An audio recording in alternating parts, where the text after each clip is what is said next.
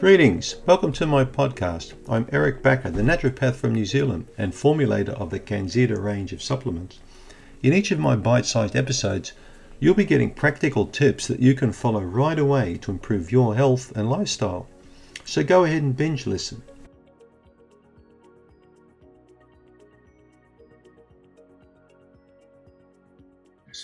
I have a question here from a man called Angelo Makrodakis.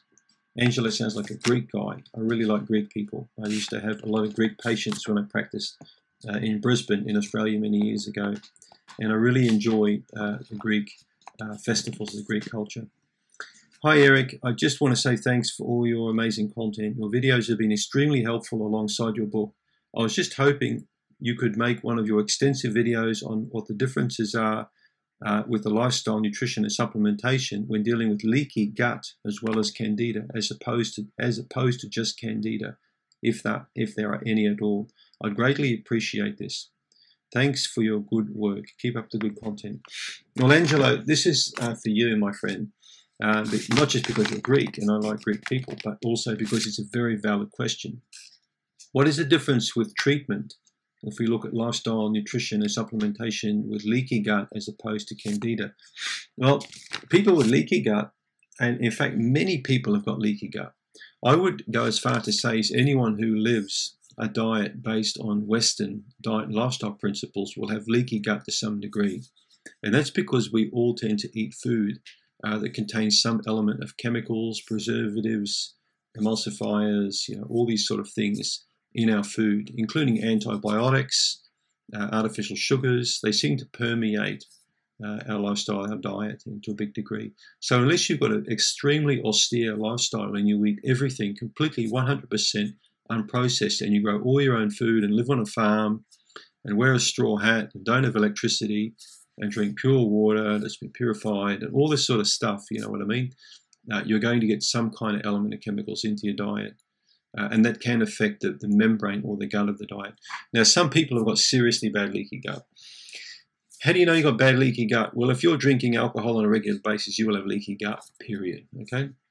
If you drink alcohol every day, you will have a major leaky gut problem. We know that. If you take pharmaceutical drugs, you'll have leaky gut. You know, you could be taking uh, pills for headache or arthritis pain uh, NSAIDs, what we call non-steroidal anti-inflammatory drugs. You could be taking drugs to block acidity of the stomach, like Nexium, for example, omeprazole. Uh, you could be taking anticonvulsants. You could be taking antibiotics. You could be taking antidepressants. Any pharmaceutical medication that you're on in time is going to cause leaky gut. All right. So if you're in that category, you know, welcome to the leaky gut club. If you're eating um, commercially raised poultry, you'll have leaky gut. If you're eating grain fed beef, you'll have leaky gut. How do I know all this stuff? Well, it's because I've been treating patients now for such a long period of time. I've done so many of these lactulose mannitol uh, digestive permeability tests that I've worked out that people who eat like this, who drink like this, will have leaky gut. Leaky gut predisposes you to a whole raft of potential different problems. It's one of the major things that can underpin uh, a lot of autoimmune disorders. These are diseases where the immune system starts attacking itself. No known cause, they say. Well, welcome to the club if you live in the Western country. I very doubt that leaky gut is a condition that affects many people uh, who live in underdeveloped countries, particularly people like who live in India who just eat lentils and rice, for example. Uh, you know, these people don't go to the corner shop and buy can of Coke every day. They don't have uh, energy drinks, Red Bull for breakfast. You know, they don't have uh, fries for lunch. Uh, you know, you know what I mean.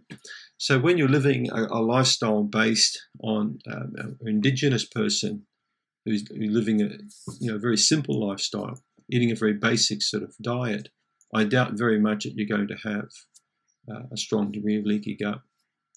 But let's talk about the treatment differences. Well, I don't really think there are a lot of differences between treating leaky gut and treating candida right? The principles in my mind are the same. The big thing I like people to stay away from with leaky gut are the foods that have a high potential for allergenicity in the body. So I tend to put people with leaky gut on a low allergy diet approach. Same thing I do with candida. I tend to put people with leaky gut on a no alcohol diet. Same thing I do with candida. Probably the big difference with uh, candida and leaky gut is we're dealing uh, with yeast infection. We're dealing with an immune system that has a little bit more twists and turns about it uh, than a person with digestive permeability. With digestive permeability, also, uh, I would expect much more uh, allergic potential to the diet than I would with candida. So many candida patients can, for example, tolerate gluten. They can they can tolerate different types of foods, you know, that some food police say they can't tolerate. Trial and error will tell the candida patient that. Whereas with leaky gut syndrome, I would tend to, and I know the person's got very bad leaky gut, I would be a lot tougher um, on their diet than I would if I, I had a feeling they had candida in a very mild case of leaky gut. So, how do I know the difference? Well, easy. I look at the case history. Has the patient been on antibiotics for a long period of time? Does the patient have a huge amount of, of gut related problems? It may not necessarily be candida. Well, how can you distinguish between candida then and leaky gut? Well, do a, do a stool test. And if you're in doubt, do a permeability test where two sugars are basically assessed, you know, where a person basically drinks uh, some sugars, particular sugars, and then we, we can basically assess what comes out of the urine to see, you know, what's being held back. There are different tests you can do, but I don't do the uh, intestinal permeability test anymore because I find that everybody has got leaky gut to a degree. Uh, it just varies. Uh, you know, some people have got it worse than others. I think the stool test is a more valid test uh, for determining um, you know, a wide range of digestive problems. And generally, you'll be surprised how many people think they've got candida when in fact they haven't got candida at all. They've just got bad bacteria and low level of beneficial bacteria. And these are often the people who've got serious leaky gut problem. I can pick leaky gut in a stool test without looking at the sugars, lactulose and mannitol, to see what aberrations are uh, as far as they're concerned. So, how I would treat leaky gut um, if it was just purely on its own compared to candida, I'd be tougher on the patient, a lot tougher. I'd probably also be looking a lot more uh, at, the, at the fermented and the cultured foods. I really like the person to get into some kefir, tiny bits of kefir in yogurt, and I'd probably have a stronger element of probiotics and digestive enzymes in the diet as opposed to the candida patient. The candida patient, I would tend to work a lot more with antifungal, antibacterial approach. The leaky gut, I wouldn't do it so much unless a stool test warranted that. I would tend to look more at digestive enzymes and probiotic approach. When it comes to the lifestyle, uh, Angela, what I would certainly recommend for both camps, leaky gut and candida, is to assess the element of adrenal fatigue in the patient. So if you're very tired, you're worn out, you know, you're fatigued, you wake up tired, you're fatigued in the afternoon, you've got blood sugar problems, you want sweet stuff all the time, um, maybe some memory loss, confusion, sleeping disturbances. So if you've got the typical adrenal fatigue pattern, um, especially if it's really bad, that definitely needs treatment. And that will help the leaky gut to a large degree by getting the stress hormone cortisol balanced. I find people with good cortisol uh, balance have got a much easier ability uh, to get a handle on their leaky gut as opposed to people who are adrenally fatigued and who are not diagnosed or, or, or that element's not corrected and they're purely treated for the leaky gut.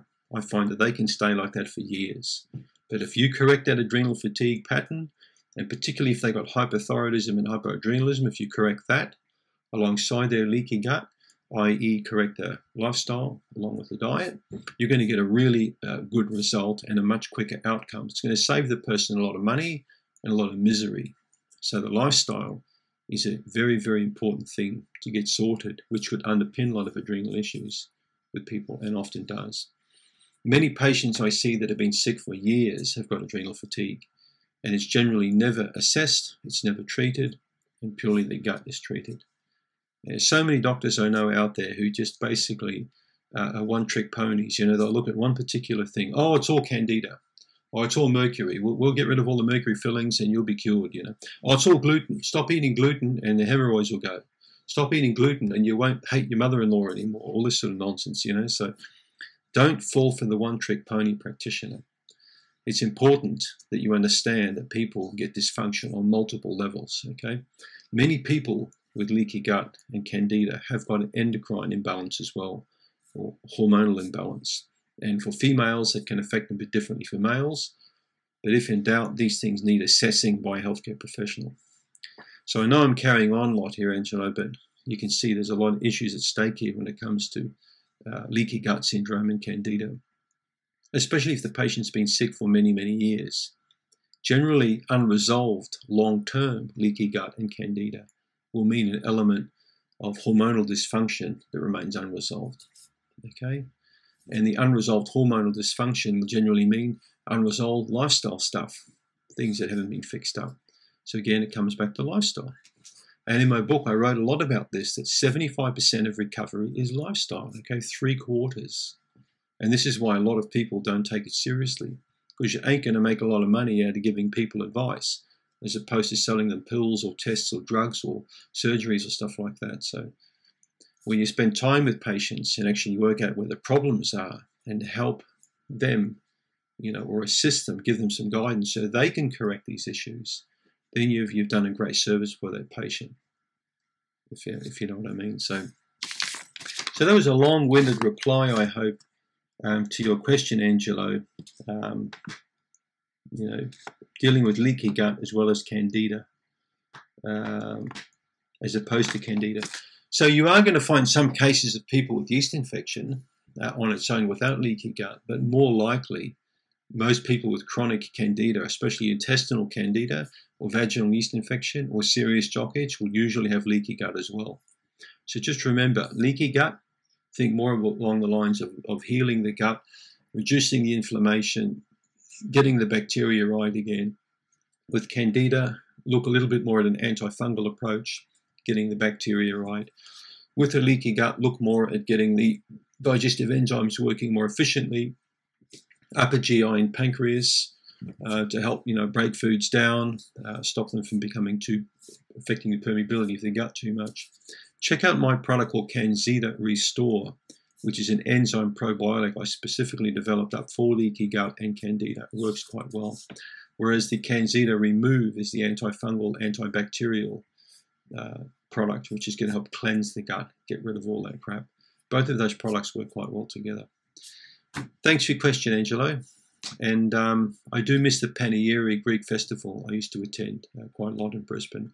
I really enjoyed the Greek culture, the music, and the food. And um, maybe one day I can uh, go to the Greek islands and really uh, enjoy that. Thank you so much. Bye bye then.